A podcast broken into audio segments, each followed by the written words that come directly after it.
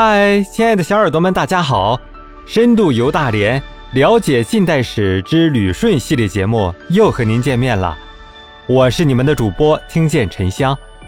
本节目由 KKB 原创播客基地联合播出。亲爱的小耳朵们，中日甲午海战后，旅顺迎来又一场战争——日俄战争旅顺篇4。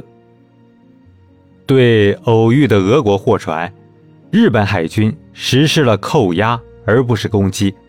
如果放任俄国的民船走掉，一旦他们通知某个港口，将给日军带来麻烦。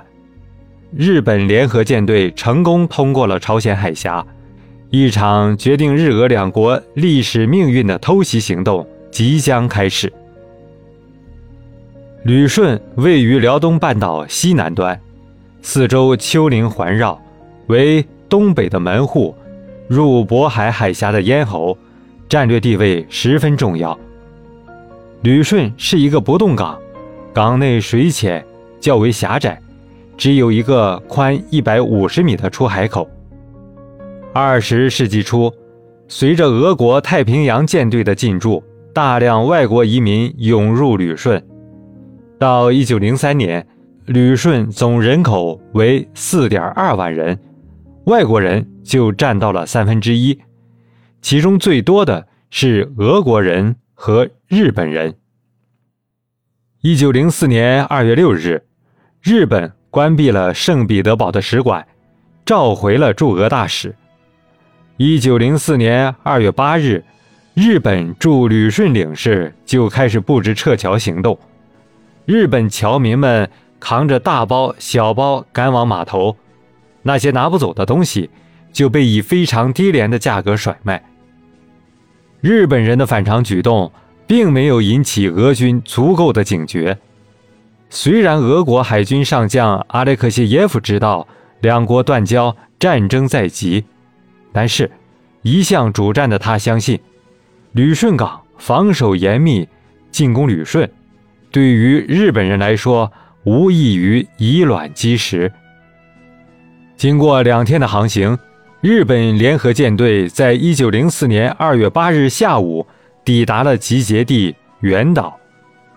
原岛是中国辽东半岛最南端的一个孤岛，距离旅顺港只有44海里。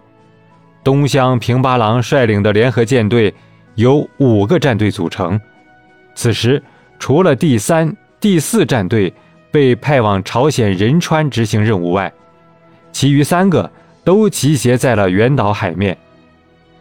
傍晚6点15分，旗舰3利号发出了天佑此战的信号。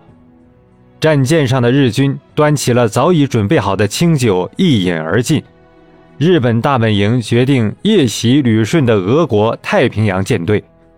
白云号、小号、黎号、春雨号、东云号等10艘携带鱼犁的日本驱逐舰，驶离舰队向旅顺老铁山灯塔方向驶去。就在日本驱逐舰逐渐逼近旅顺的时候，俄国人却完全没有意识到危机的到来。为了保卫这座东方殖民地，俄国人在旅顺外围修建了大量炮台和堡垒。19公里的海防线和20公里的陆防线上共建有59座永久性堡垒炮台和近600门大炮。在俄国人心中，旅顺是一座永远不会沦陷的城市。亲爱的小耳朵们，一个旅顺口，半部近代史。旅顺的每一个景点都刻有列强侵略的印记。深入了解关于旅顺的历史，你会更透彻地理解旅顺。赶紧关注主播吧，下一集会更精彩哦。